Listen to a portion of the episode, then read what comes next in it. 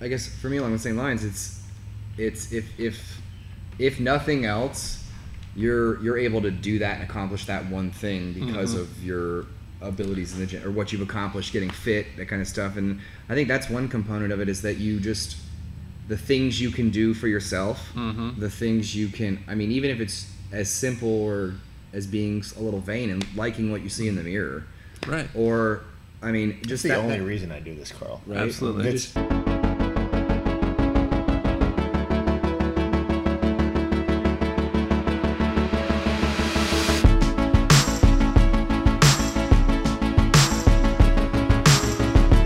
Good morning, everyone. This is Jarrett Baston with Mark McCain, and you are listening to Triumph Every Day, where we discuss the journeys that shape the lives of our guests and how it brought them to where they are today.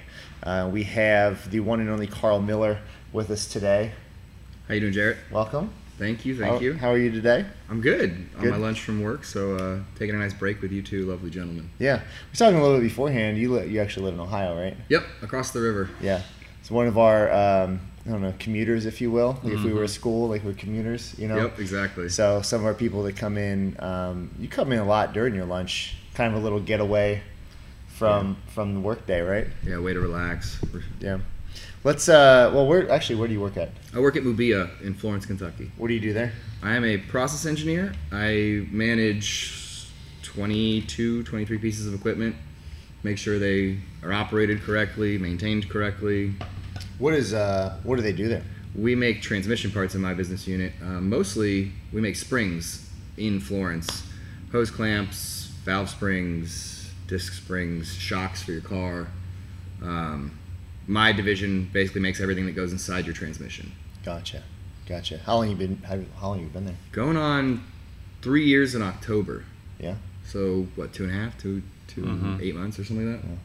We were talking a little bit uh, the other day. You actually have, um, I find it wildly interesting. I mean, uh, two master's degrees, correct? Yeah. Yep. Uh, ma- I have my MBA from University of Cincinnati and Masters in Mechanical Engineering from Ohio State. That is quite impressive. I, would spent a long time in school. Professional student over here. Yeah, yeah. Um, are you from here, from Cincinnati originally? No, grew up in Central Ohio, uh, east of Columbus, in a small town called Newark. Newark? Oh yeah. Yep. Newark's got a branch of Ohio State there. One, a couple of my buddies have gone there before, so I'm familiar with it. Yes. So Yes, yes. how did the double master? basically, happen? I didn't. I didn't really know what I wanted to do when I was an undergrad. I knew it was, it was the kind of thing like I'm good at math and science, so let's try engineering. Mm-hmm. I loved it, but it was at UC. It was a five-year program, and I felt irritated that it was going to take me five years to do a bachelor's. So they have an accelerated degree that you can do. That basically just means you take a couple extra classes a quarter at night Mhm. um, while you're doing your engineering degree and get your MBA. Oh, So that was sort of something I did at the same time as getting my undergrad degree. And then after that, I, after co oping and kind of spending a little bit of time in the workforce, I didn't really like any of the jobs that I knew I would be able to get with an undergraduate degree. And so grad schools for engineers is funded and paid for. So I got paid to go to grad school, which made it a pretty easy decision. Yeah. So I mean, I made enough to buy a home in Columbus, and I lived up there for three years and did a bunch of research. It was a lot of fun. Yeah. That's uh, that's pretty nice. I can't. I mean, it definitely makes a lot of sense why you would go that route. Exactly. I mean, and, and then it just sets. You can, a lot of times, oh, like a master's degree or a PhD, they equate that to work experience when you're looking for a job. So a master's degree gives you an additional two to three years of work experience, quote Mhm. unquote. Gotcha. Yeah, there's always the the kind of jokes out there of, you know, going out for your first job and they're looking for ten years of experience and you're 19. Exactly. You know, and exactly. That's, that's doesn't exactly work out correctly. Is uh, Mubea your first place out of college, or did you work? Um, so I did. I did obviously, own, did like the co-ops at UC and different Yeah. things like that. But as far as your career, So before I started Mubea after grad school, I spent eight months doing my own thing. Kind of, I did. I ran a consulting business where I did a lot of technical consulting, like material design type stuff. I worked for some orthodontists. I did. Um, I worked for some cabinet makers, some contractors, who just. One of the projects was the gentleman wanted to make a an, a podium that was oval shaped, Mhm. but didn't know how to make his cut sheet. So I Mhm. made his cut sheet for him, drew it on a flat stock, and told him how he needed to bend the wood and all this stuff to make it single piece and um, but it's little projects like that sort of technical expertise for small businesses uh, it was a lot of fun did some website design kind of just everything i would tell people i would try to do anything and if i didn't know how to do it i would learn it So, so when did you know that was what you wanted to do? Because you said like, "Hey, I'm good at math and science," and oh like you know, both was it my, somewhere both in my school, parents are or- engineers okay, And when I was little, the conversations at the dinner table used to be about what our favorite popular mechanics article was that day. yes, Or things like that. Oh, and I love it. I mean, they would, I was the stereotypical, like, take apart appliances. Parents would come home and find the microwave disassembled on the floor. And so you've always had a knack for it. yeah, just taking things apart. So was it more just like finding like I don't know, is it mechanical? Is it electrical? You it's know? more just, yeah, curiosity. Like, what's, how's that work? Mhm. How's, what's going on there? Why does that behave Right. that way? And, Yeah, I mean, but but as far as actually the discipline of being now- Mechanical. mechan- you, it was always mechanical. Yeah. Okay. It was All right. definitely. I was always better at the. I got. I feel like I'm good at visualizing things in my Mhm. head. Mm. Um, very good spatial reasoning, and so it's that's always the mechanical side of things has always come easy to me. Electronics, not so much. hmm The only class I've ever gotten to see in Yeah, fair was enough. electronic circuits. Yeah. There's a lot. There's a lot going on there. Yeah. And when we talk, start talking about you know electric, those guys are uh on a whole different level. The people who take apart and hack old, you know, computers and Mhm. uh, you know I've I've just some of the nerdy things I've watched on on YouTube or they'll take the the original PlayStation and modify the original play. It's like how do you how do you even get a hold of one of those at this point? Exactly. I mean, I guess there were millions and millions of them sold. But eBay. Yeah, pretty much. And then so, hack one apart. so when you see things, you're is it instantly like that's how that works, or if you don't know how it works, are you like I want to rip that thing apart and figure Most- out how it works? Most of the time, it's if it's something that's moving, I usually can figure out how it works. Like that's, Mm. I guess, kind of why I'm really good at my job is I can walk up to it, any of the machinery we have and Mhm. let it, you can get an idea. It's, it's almost pattern recognition. Sure. You just get an idea of how, what's supposed to happen and how things are supposed to Mm-hmm. move, and then it's easy to it's just easy to see when things aren't working the way they should. Right. Um, now something And like then you almost like you're working backwards at that point. yeah, it's sort of like backing out in your head. Yeah. Like You're okay, probably this really is it, good this at the it. what is it? The board game? Is it, I don't know if it's a board game. It's the sequence. It's like I feel like you're just like boom. Yeah, Nailed I, it. those and like I, I like the like the planning games like Scrabble or Risk. Ah, I gotcha. Those Yeah. ones, those are a lot of fun. But yeah, I mean, I also like reading. I read a lot. Um, What are you reading these days? right now, I'm reading a book called The Drunken Botanist, Mm. which is a book all about how plants are used to make different types of alcohols. Very interesting. So it talks about like the actual plant or the grain or the natural component that goes into making beer, vodka, tequila. The uh, we were just when we talked to guys over at uh, Andy and um, Brad yeah, that's right. Brad? Yeah. pretty sure. over at uh, I hope I said that right. I know it's Andy. It's Brad. The, Brad's the other guy. Uh, over at Alexander Brewing, their uh, the brewmaster started brewing in when he was in Iraq, stationed in Iraq, and got a hold of uh, basically some fruit and some yeast, Mhm. and that's how he started his brewing career in the '90s. That's really So, cool. Um, you know, bring that full circle. You know, as far as that's concerned. When do you find time to read? Is it like a, a morning? Like, is there like consistent? I have to a lot of times make time. I try Right. to I try to read before I go to bed just to sort of slow my brain down. Sure. Um, some nights that doesn't happen. Some nights it doesn't yeah. work. But it's it's Fair. something I just try and try and spend like five ten minutes a day. I, I ask out of being selfish because I feel like it's one of the things I struggle with sometimes. Um, we're reading the book right now, going through, um, you know, a Stephen Covey book, which is really good. But I have other people actually literally holding me accountable to reading it. But whatever, sometimes when we're not on a plan, it's like Yeah. missing those like 15 minute opportunities to read are the difference between reading a couple books a month versus reading a book a quarter. and what I find is that it's something I have to make an active decision. Yeah, have to be intentional about it. Yeah, I have to tell myself, okay, I know I want to be asleep by 10. Mhm. I need to be in bed by 9:40 to fall asleep by 10, and Right. if I want to read, I need to be in bed by 9:30. Mm. So it's instead of like watching that extra episode of Brooklyn Nine Nine or something like that, Mhm. you just hmm I'm going to bed. Well, it's, it's, I mean, it's very show. true. It's, it's Netflix said it they're competing against sleep. Exactly. You know, and that's that's very true. they win a lot of times. They, They, uh, they do they- because I it's, it's actually easier just- than reading. just listened to a story on um, sleep patterns, sleep cycles, and uh, actually learned a couple things. Um, one of them being um, the that melatonin. A lot of people take melatonin to kind of fall asleep, and he equated melatonin to if it, if you have a hundred meter dash, melatonin is the starter pistol. It is the chemical that starts the process of telling your body that it's time to go to bed. It has nothing to do with your quality of sleep or making you actually fall asleep. It is just the start of the cycle of beginning to fall asleep. Yeah. So um, that was one. The other one, uh, one of the things the guy did is he allots himself. You talk about planning. Uh, it's the point me bringing this up is he requires himself eight hours, the opportunity to sleep eight hours every single night.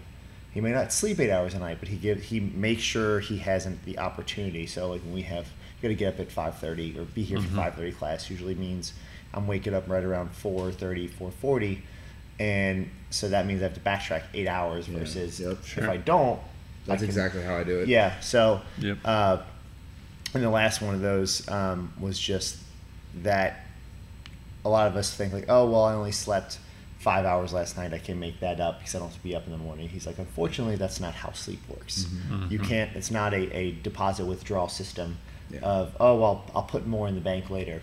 Mm-hmm. You've already lost that sleep, Yeah. and then there's obviously problems running into your just mental cognition a but literally more serious stroke heart attack things like that if you're not sleeping correctly I uh, just saw a study where they did um, people that were overworked, overstressed. They literally put them in a completely like dark room, and somehow I saw this. they they made Yeah. all their their fears of like your kids are fine or like anything like everything is is good, yeah and they would sleep for 14 hours or something like that. It was like an ex, Mm-hmm. ex, 12 to 14 hours yeah to kind of again you can't get caught back up but it was like complete Yeah. darkness you know it's go to probably sleep sen- sensory deprivation yes like yeah I saw another study that was like that, and they talked about keeping people in like dark rooms for it was like 36 and 48 hours. Beyond that, Mhm. it's I guess cruel. Mhm. But Sure. the part of the study was looking at how these people's sleep patterns changed, and eventually people started sleeping like they would be awake and fall asleep just because they're in a Mhm. dark room, but then they would wake up every four and a half to five hours and Mm. be awake for two hours and then fall asleep again. wow So they started looking at how, like, what started kind of got me thinking about what your natural sleep cycle is. Sure. I've always looked at 90 minute intervals, and that seems to work pretty good for me. So if I, I'll feel better waking up after four and a half than I will after five and a half Mm. hours of sleep Yeah, there's uh, there's been a number of of different patterns written, and they they talked about the basically the most efficient for your body is almost impossible to do during the day because one of those things where you like sleep for a half hour and then you're up for Mhm. two. Yeah. Like it's it's almost like that would be the most efficient way to keep your body going, but it's it's obviously no one's taking a half hour break, falling asleep for a half hour, waking up, and then getting on with their day for two hours. It's kind I of wish I could nap like that that. would that would, that would be super efficient I, Yeah. I know there are different studies out there that talk about those sleep cycles like that. I know Aubrey, Aubrey Marcus um, from Onnit is real big on Yeah. taking naps and uh, just got through his book. He, and it's all about owning the day kind of owning your life and just talks about that like sleep cycle Yeah. kind of waking up getting sunlight so you can get that kind of natural circadian kind of rhythm thing going. But it really is important. I, I will say this you know i'm doing that um, uh, been running a mile every day for the month of july or whatever. And there's not one day where I'm like, wow, I'm really looking forward to this. And, and at the same time, it's not like a huge deal. It's just, you know, about eight to nine minutes of activity and then I'm, I'm done. You know, it doesn't have to be a long, long warm up. But I can tell a substantial difference on the days that like I'm well rested and the Mhm. days that I'm like, ah, I really did not sleep very good last night. And it really just goes back to how am I sleeping? How am I eating? Like with how am I, how am I performing? I'm not shooting for like, hey, by the end of this month, I want to have this time. It's just mostly I want to prove to myself like, can I do it? Mhm. And like just Can you making the something for time. 30 days? Can I do it? Yeah. You know, and, and some nights it's been like, oh shit, it's nine o'clock and I haven't done it yet. I need to go out and run. And last night was honestly one of those nights. Me and Jarrett laid a floor all day yesterday, mostly Jarrett, and then I had to come here and work, and then it's like go back home, do more stuff. Yep, did and my burpees at home. I literally sat down, and I'm like, it was just a whirlwind of a day. this. Yeah, and again, it wasn't. Yeah. You know, it was one of those things where my nutrition wasn't on. I wasn't well rested, and I'm, I don't know, quarter quarter of the way into this run, and I'm like feeling all that effects. Mhm. So it's it's just it's just one of those things. Like That- it really goes back to how are you sleeping, how are you eating, before we really have the conversation, which we'll obviously get to, of fitness. Yeah, to Mark's point, that being being there all day yesterday and coming home and uh, while Mark's running a mile, I'm doing 100 burpees every day for the month. Yours is worse. And I uh, win. And uh, well, I mean, he wins and though, doing with the them, worst. Yeah, but- yeah, doing yeah. them uh, on my living room off easy. floor with my, my, my back, you know, lit up from bending over all day, and uh, it was just one of those things where it's like uh, we did the last programming preview, and I kind of raced against the clock as Mark did it, Uh-huh. and that was just you know five seconds shy of almost PR in my 100 burpees for time, and then yesterday on my living room floor doing sets of 10, feeling like I'm you know doing them at altitude with a Yeah, you know right. a, rag over my mask, a rag over my mouth. It's super. So, anyways, Pertinent. speaking on the topic of burpees and fitness, uh, where where how did you find us? Where where does Well, yeah. CrossFit come into your life? Where does actually where does fitness come into your life? so I've always been very athletic. My parents, I, like my parents, always had the mentality that when I was younger, I had to do at least one extracurricular activity, and when I was in school, and so that was almost always sports. Mm-hmm. And then I got to college and gained the freshman 15 or 20. I gained the freshman forty. I want to say Yeah. minimally. I'm so jealous. Yeah. So jealous. so Mark's, jealous. har- Mark's what we call a hard gainer. I'm sweating right now. yeah. yeah, so am I. It's hot up here. We'll keep this one short today since all of us. I don't know how you're in tights.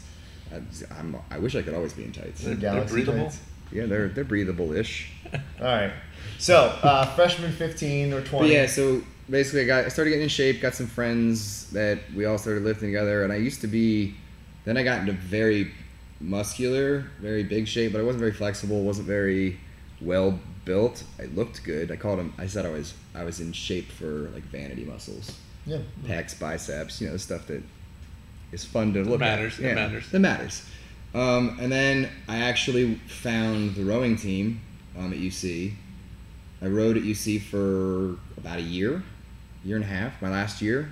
Um, it was a blast. Made some of my lifelong friends on that team. Got in the best shape of my life. Um, it was pretty much working out every morning at between 4 and 5 a.m., either on the water or underneath uh, Montgomery Inn. Yep. And then uh, Such a weird place to have. it is the strangest place to have. And you'd be shocked at how often that floods. Oh, all the Like, time. Yeah, seven or eight times a year. It's a. It's literally. and it's the a- basement of a restaurant. It's a dip. Yeah.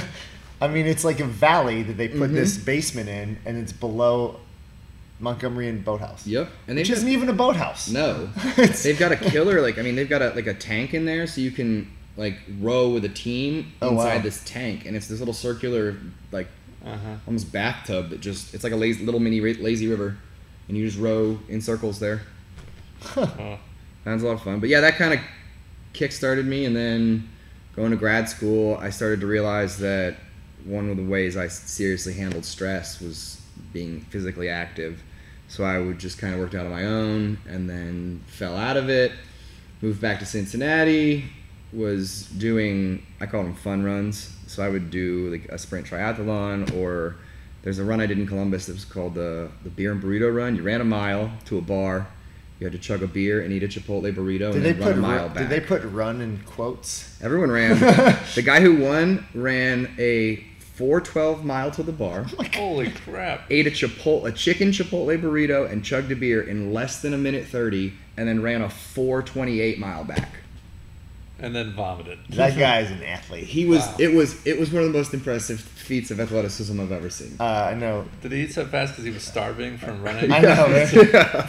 I burned all the calories on the way over there. exactly. Yep. There's a there's a radio station here, 96 Rock. Uh, you, you're not from here, but you've been here a long Ah, time. yeah, I 96 Yeah, I know. Rock.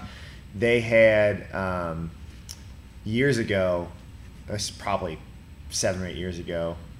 They had at, at the in the in the Cincinnati Gardens parking lot before they tore it down. They had the .5 k.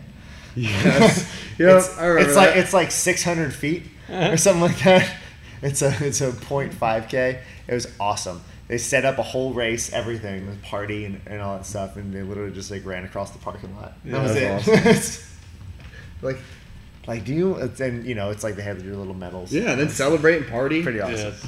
Uh, how? Uh, what? What is a sprint triathlon? Because there's there's I have a couple friends that have done them. So it's like a, it's basically a half triathlon. So it's Okay. when I the one I did was in a 600 meter swim, a 5k, and a 10 mile bike, or a 10k bike, I think. Hmm.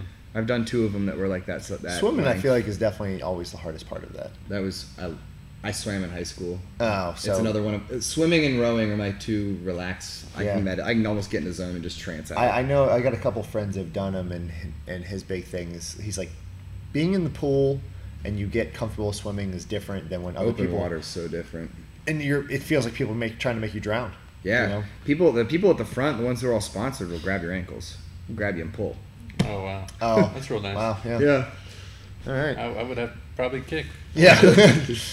yeah. you do, col- like imagine kicking barefoot, kicking someone in the head. Ah, yeah. It's not it, not good for either of you. yeah, bone, bone, uh, small bones on very Yeah. large bone. Yeah, not, exactly. not conducive for uh, trying to run later. Yeah, but I don't know. Like that's kind of like that's sort of that meant that group fitness type thing. That's why I like the races. I think that's why I really like the rowing team. So those are two wildly different sports Mhm.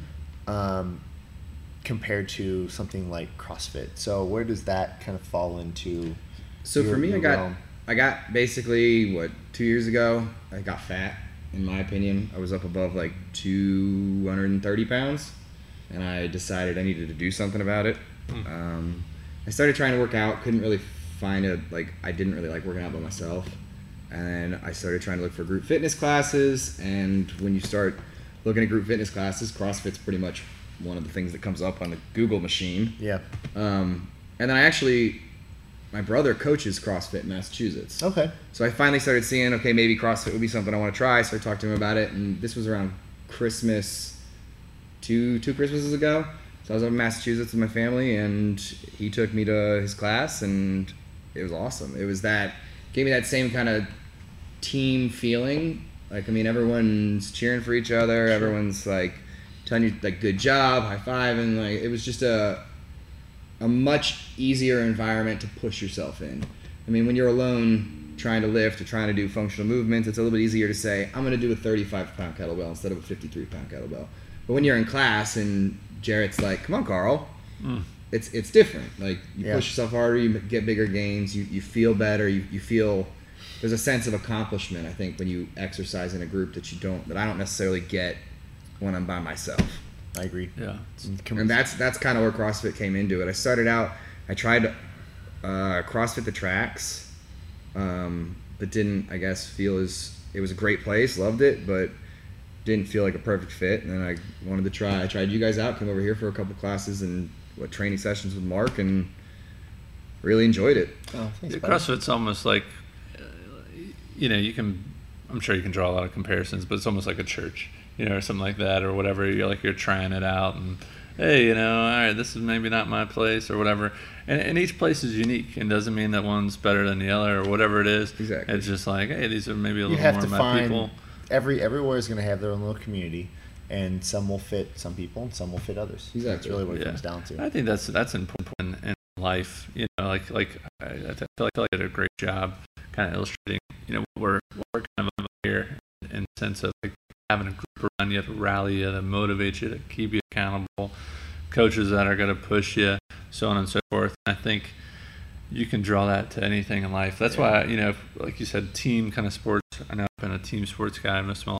So so when I pick up something like a like golf or something like that, it's really hard for me to just go out there and do it by myself. Yeah. I'd much rather go out with a group of guys or whoever and and play together. Well, because there's Like, a there's a social component to it Ex- that, that exactly. makes it just it's not it fun. better. Like if I just came here every day and worked out by myself and just did everything by yourself, Mhm. as uh, that would drive me crazy. So Yeah. I, f- I feel like that's that's super key. Like you said, being in a group. But maybe even back up a little bit. You said you, you were a swimmer in high school. hmm So what uh, what was what kind of races were you were you swimming? Everything sprint, um, hundred free, the fifty free, and then a lot of the sprint relays. I did Okay. hundred fly, hundred breast. Um, my fastest was the freestyle though. I went to state for Oh, cool. my fifty free. That's awesome. Yeah, Very cool. What where that what high school did you get to in Columbus? Newark Catholic. Newark Catholic. Tiny yeah. little school. Yeah. I think we had when I graduated. I graduated with sixty-two people, Oh wow, yeah. so it was a super small tiny. school. Yeah.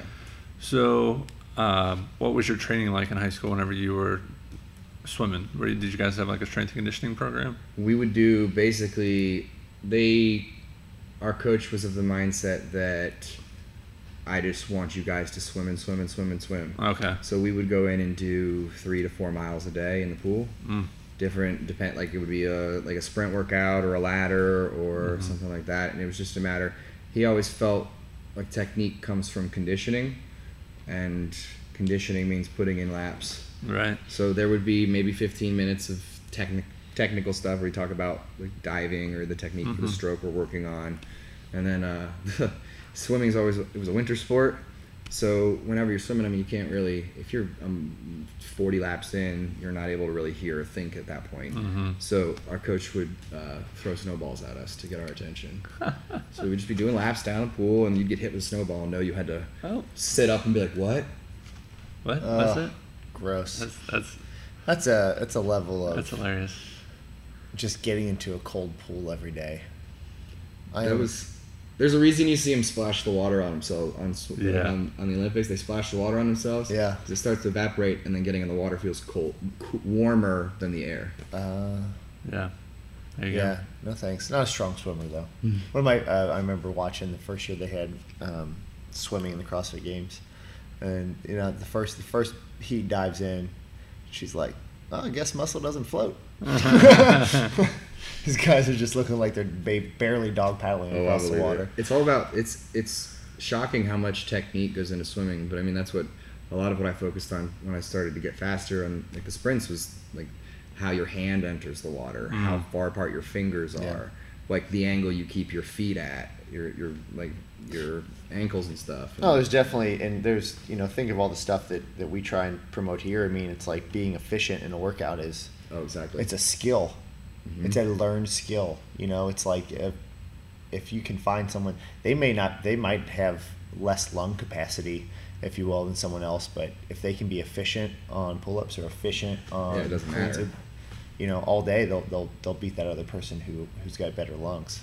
Um, just because they've taken the time to learn the movement and be proficient in it Mhm. you know there's a skill to everything we do here so um, I, th- I, find that super super interesting i've known enough swimmers in my life and i, I have a lot of respect for them because if you've ever swam down and back in a pool as fast as you can it's like it's like being on the bike out there Mhm. you know i mean it is you are gassed completely drained. yeah Yep. and 50 is 50 Down and back. down and back. So 50 is just down and back. That's that is that is the 100 meter dash of as far as Yeah, uh, yep. swimming Yeah, goes. if you were gonna equate it, yeah. Yeah.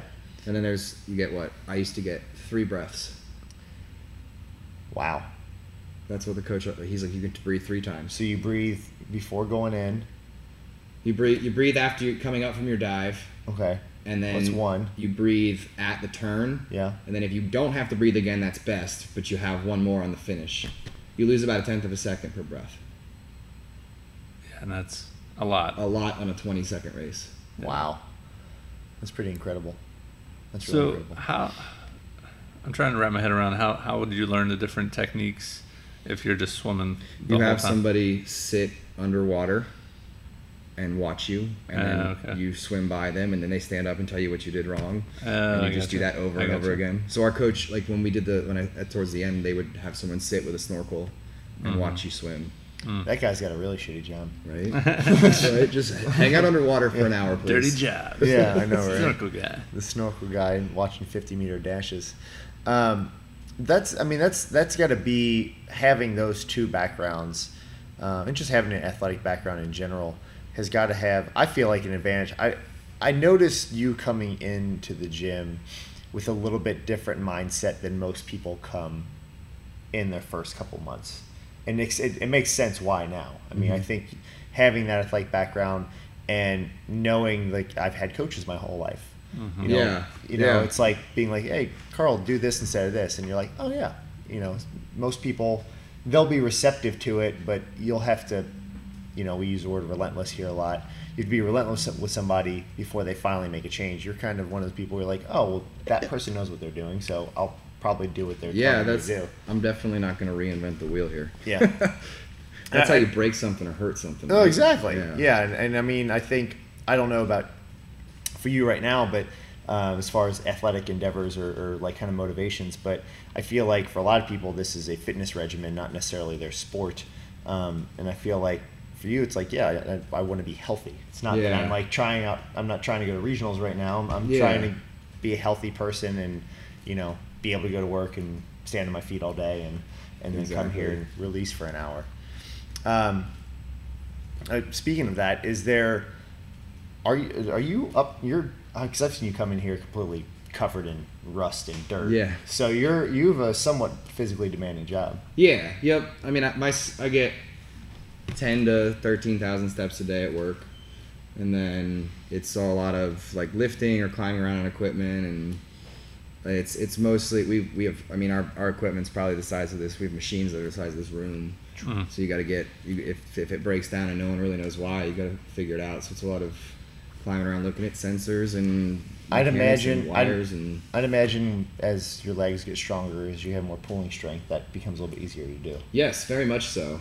And it's a lot more, I, I feel a lot more stable when I'm doing it. There's definitely less of this, well, I might fall, or I, now it's definitely, I feel a lot, a lot more sturdy, is, Yeah. the, is I think the best way to describe it. I wonder if that's. Uh, d- I mean, and maybe you have an answer. I don't know. I think this is um, per person or situational, but um, if that's almost like the placebo effect, or like if like, or are you physically more stable, which I think you are, Yeah. or is it like, wow, I just feel more comfortable doing stuff that I'm not comfortable with? I think that's it. You just, you feel, it's, it's sort of, I mean, it's when you, like try to lift something and you're like, okay, I got to brace myself and get ready, and you just lift it, and it's like, oh, oh. like, Got it. like, and I've, that's kind of what I've, I've noticed. I guess for me at, at work is I have to almost tell myself, no, don't try and lift that. Like, stop. Yes. Don't do that. yeah. Um, but I, I think there's there's definitely a little bit of that placebo effect, and I think it's just because maybe it's just a confidence thing. Once you've like once you've deadlifted 225, Absolutely. you feel much better about attempting It's a- 240, it's a- 250. Central nervous adaptation. yeah, yeah. There's there's uh, it, I think it's probably used more in the powerlifting world, and I've I can't remember who said it, because I know really nothing about powerlifting, but I'm not going to pretend I do. But the, the the whole gist of it is is it's not that your body cannot deadlift 500 pounds or squat 400 pounds. It's that your central nervous system has not ad- it doesn't know what to do with the weight. Yeah. You know, uh, think of how many times you've talked yourself out of a back squat, or Yeah. you know, like because your your your body is not physically, your your mind is physically not ready to lift that weight. I had this conversation with um, Kelsey and Lauren one time during a class about why it was always easy, it's always easier to lift when you don't know what the weight is on the bar. Mm. If you just if yeah, you even have talk, someone you even talked yourself out of it yet. Yeah, exactly. If you don't know what it is, you just say, "Hey, this is where my one rep max is. Throw some weight on the bar," and Yeah. then just not know. and You just it. Yeah. That we, we did that one workout. It was fun. It was it was definitely different. It Yeah, yeah. Obviously, you're you're towing the line of making sure you've got someone who knows what You, they're you have to definitely Yeah, trust the it's person. Not, it's, well, it's and that's not why like, that's why I would that's why I trusted Kelsey because Yeah. she's like hey, a person coach who's and never she's lifted doing. weight before. Yeah, yeah. Right. That gonna would not go well. put a bunch of weight on this bar. You go ahead. So Load what, I it need- up what for I need me. you to do is just pull this in a jerking and twisting motion. Yeah, Uh, you got it. really lock those knees out. Yeah. But no, I think you're, you know, reading the reading the book, you know, like I mentioned earlier, and it talks about the emotional bank account, and uh, every interaction is a deposit or withdrawal. And whenever you go into the gym, um, I feel like you can make a lot of deposits. You not necessarily the emotional bank account, but just the psyche. Yeah. And you know, it's one of those things where, um, you know, there's endless. I feel like stories now that people that have done CrossFit, whether you know male or female. There's I, I remember there was a girl that came to the to the gym, um, yeah, this was years ago, since I believe she moved out west, but basically fought off an attacker. Um, you know, she was, uh, I think it was at her house, and someone broke in and was trying to attack her, and she totally fought him off, and and Holy you shit. know I don't got remember that at all. got That's away. Uh, yeah, I think it was. I think it was uh, one of uh, Megan's friends. To bleep it out. Yeah. anyway, yeah. So I, I I believe it made the papers and whatnot. So I don't, you know, I'm pretty sure it's That's public crazy. knowledge. But anyway, uh, but things like that, attention. whether she knew it at the time or not, you know, and obviously there's there's extreme scenario. That's an, obviously an extreme scenario, but and maybe something more practical like using it in your day to day work environment, or even for me, like if I'm going to try something new now. Um, you know, simple simple as we moved into this house in December, you know, and obviously we're in summer now, but so we've been cutting the grass and whatnot, and it's like all of a sudden I've got a 60 degree incline hill to cut with a push mower, and I'm like, you know what? I can do this. Yeah, I got get this. this is just a workout. Yeah. Like, you know, it's going to be 15 minutes of suck, but guess what? I can get through it. And I remember I finished, you know, cutting the grass one day, and my neighbor looked at He's me. like, Yeah. exactly, exactly. got a whiteboard in the backyard. Yep. But I'm covered. In, UPR. I'm covered in sweat, and it's like 90 degrees outside, and it's humid, and I'm dripping sweat. And my neighbor looked at me, and he's like, "Why are you doing that?" I'm like, "I don't know. I guess I just like a challenge." Yeah. Because his is all like three feet tall, Yeah. and Yeah, I You noticed know? he's got. Uh, He just lets he it cut, go. He cuts the that his neighbor cuts kind of the top where it's a little bit flat, And just leaves the and then middle. just lets the rest. Because I mean we're at the end, you know, and there's Yeah, we're- got a couple acres behind our place or whatever, Yeah. so no one can see it, but I see it, and I'm like, Yeah. you know what? I want to cut it. Well, there's something like I guess for me along the same lines. It's it's if if if nothing else, you're you're able to do that and accomplish that one thing because Mhm. of your abilities in the gym or what you've accomplished getting fit that kind of stuff and i think that's one component of it is that you just the things you can do for yourself Mhm. the things you can i mean even if it's as simple or as being a little vain and liking what you see in the mirror Right. or i mean Just just the that, only that- reason I do this, Carl. right? Absolutely. It's, if anyone, if anyone, anyone tells you here that that's not part of why they're here, they're lying. exactly yeah, I mean we're Well- we're all primal. Yeah. you know, Exactly. At in essence, you know, at the at the core. But you know, kind of like you know what I was trying to get at there. It's, it's whenever I'm butted up against some something to do. So it's like, you know, like I said, this month, I don't know, can you run a mile a day? It was just more about like doing it. Yeah. You know, so I mean, we can, you know, we've had tons of people come in over the year and, and talk the talk, but it's like you got to be able to walk it. You know? So do you get? It sounds like you get a lot of enjoyment from trying to push that physical limit, like Absolutely. figure out where your new line is. Physical you limit, I've- mental limit. The, the really tough one is the mental limit. And the really tough part, I think, becomes is when, again, there's not an accountability. You know, um, Yep. it's like it's kind of like one of those things where it was like I heard Mark starting to talk about, hey, I want to do this 30 day challenge, and I kind of jumped on the bandwagon. But I tried to tell as many people as possible, so that I had to Mhm. do it. hmm Yep. Because then Like, it's- it's not "Oh, that I- did you it's do not- it? Did you do it today? Yeah, it's not that I want. I'm like, it's, I got to tell everyone that I'm doing this, but it's more like I feel like I'm gonna let someone down if I don't. You know, it it's just, not true. just comes no down one to the really cares. character. Yeah. You know, like, Yeah. are you a person that says, follows through with what you say you're going to do? Yeah. Like, hey, hey, Mark, I love your gym. Um, I want to join. Sounds great. Let's get on Monday. And then on Monday, you don't show up. Yeah. And that was the, our first interaction we ever had. So guess what? I naturally perceive you as a person that's probably not going to follow through what you say you're going to do. Yeah. But if you come on Monday and you're five minutes early or whatever, and you've already filled out all the waiver online and you're good to go, and you've maybe even done some research, guess what? Now all of a sudden you're a person that's overly prepared and ready to maybe make a life changing decision, which is which is join a gym. You know, it, it sounds silly, but you know, join the gym, getting a master's, whatever whatever it is that you decided, like consciously, like you know what, I'm going to do this. Well, it's what I think it's like. It's a perfect example of positive reinforcement. So you, Absolutely. I know for me at least, you, you like I started out a lot of that way where it was, I guess I would say flaky or difficult to commit to things, and then you start to see the. I mean, when you it's you see the physical results, but you see the the benefits of committing to doing something like coming to the gym. Mhm. You see the benefits not just physically but like mentally and emotionally.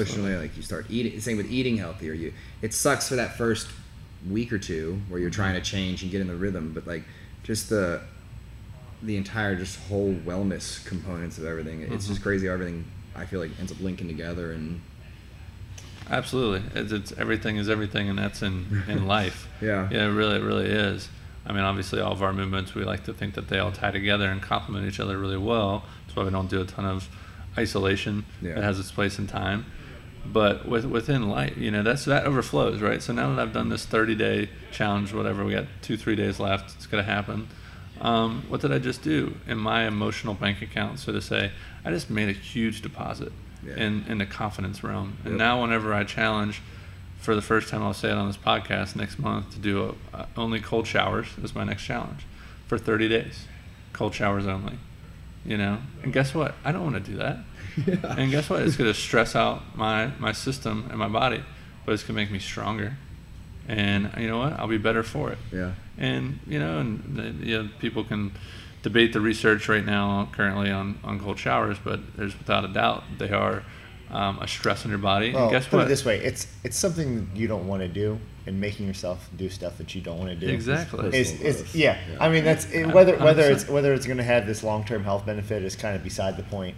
It's more that like yeah, I'm going to do something that is going to be uncomfortable and I don't want to do.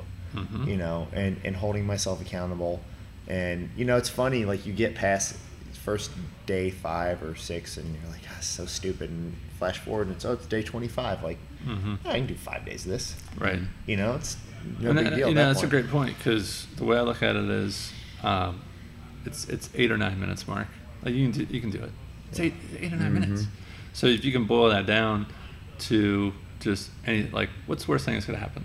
Like, all right, I'm gonna go, you know, we're gonna go hiking or whatever this weekend. It's like, all right, well, you know, we're gonna look at this hill and be like, hey, if we Yeah. what's the worst thing that can happen? We're either gonna make it or not. But sometimes maybe even you can talk about how that transfers over into your job because I know some days can obviously be um, more stressful, or you know, and whenever that machine breaks down and maybe you don't have a quick like synopsis of like, oh, this is exactly what's going on. Is it more of just like, all right, I'm gonna take a deep breath, and then what? Well, to, to, to further to further on that question is is really we've talked about this with a lot of people on the podcast before, and it's it's how it's problem solving, mm-hmm. Sure. and I feel like being faced with daunting, terrible looking workouts and getting through them makes problem solving with other situations easier. And I don't know if you found that personally, but I de- have personally definitely found that a lot of these other smaller tasks are exactly that. They're smaller, even though they might look big to someone who's not adept to, you know, getting through these long, grueling workouts. Mhm. But I do feel like there's some sort of mental correlation between the two. I think it's it's just. For, I think it's a lot of just understanding your limits, knowing that.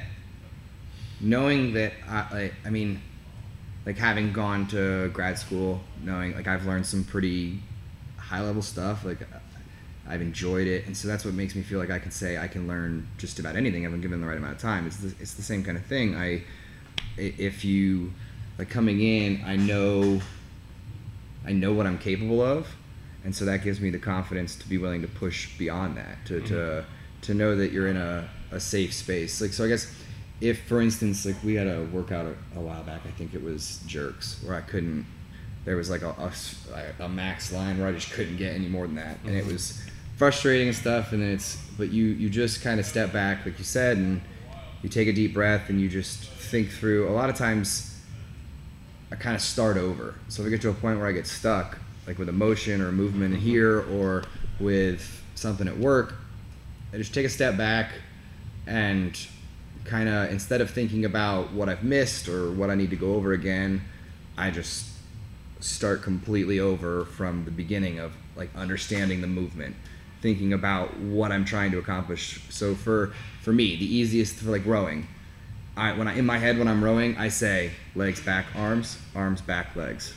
Because oh, every stroke i take that's what's say, going in my head. Mm. And it's it's just something that i've figured out like that's what i need to do to break it down and make it work for me. So figuring that out from the perspective of just okay i'm obviously the road i've gone down might not has led me to a dead end with this mm-hmm. problem or this lift or this machine. So take a step back and just start over because maybe you'll end up in some some new place try to wipe the slate clean so to say so that you don't have any preconceived notions of what's wrong or what this person did to mess this movement up or that kind of stuff. So it's- it's more just making sure that you never lose this global perspective on what you're trying to accomplish. Mm. That's What good is a global perspective and what you're trying to accomplish? I just right like I think that in general it's happiness.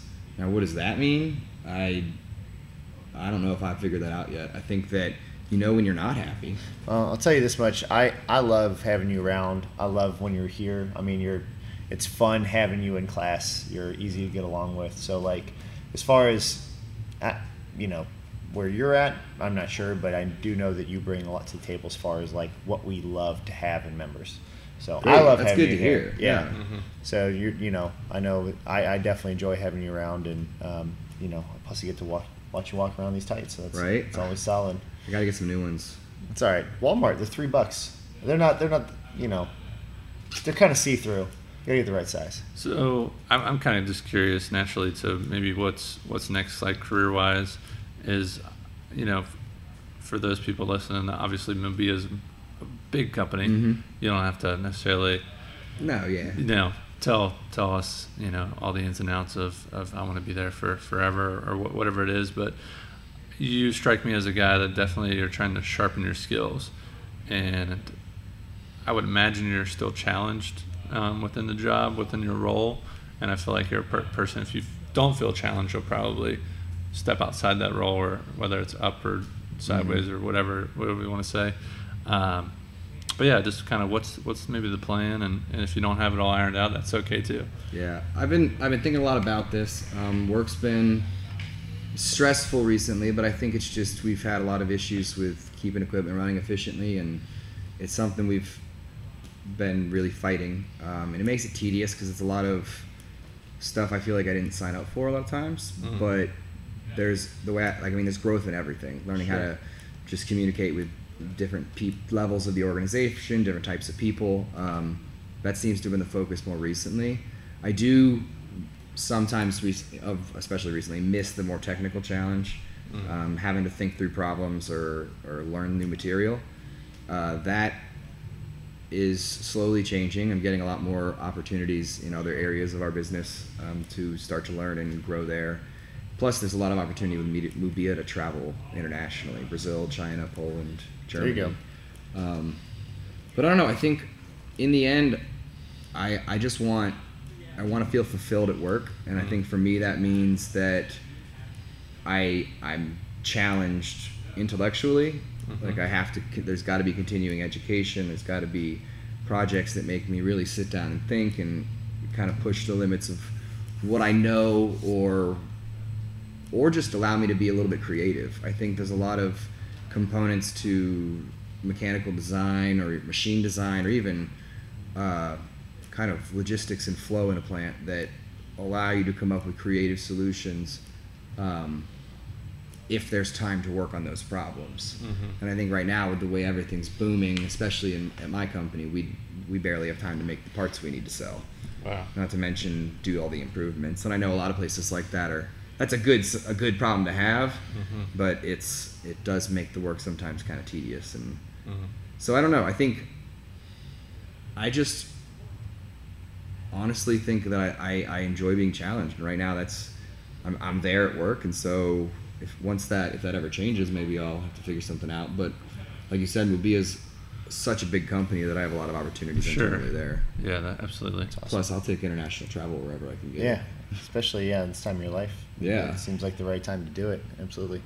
Um, we'll uh, round things out because it's hot up here. I'm sweating. Mark's sweating. I'm, I don't know how you're not dripping sweat. I spent well, our plant's 105 degrees. This, is, This is this nice. is this is like air conditioning. It's hot I thought here. you guys were tough. It's hot up here today. Uh, but yeah, so one one question I always like to ask whenever we're kind of wrapping things up is Mhm. just what is your definition of success? Interested to see what you have to say. Hmm, that's a tough one. My definition of success.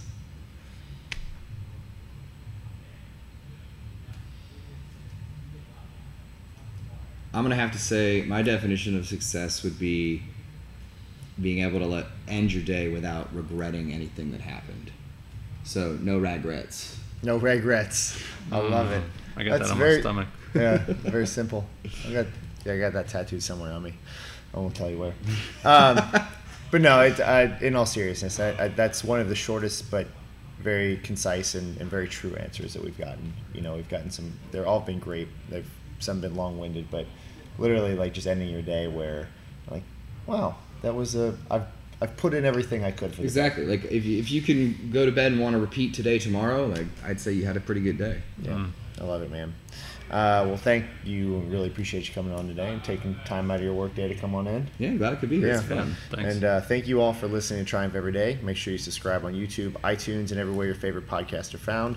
You can find us at triumphstrength.net, on Instagram at triumphstrength, and Facebook at facebook.com slash Triumph Strength.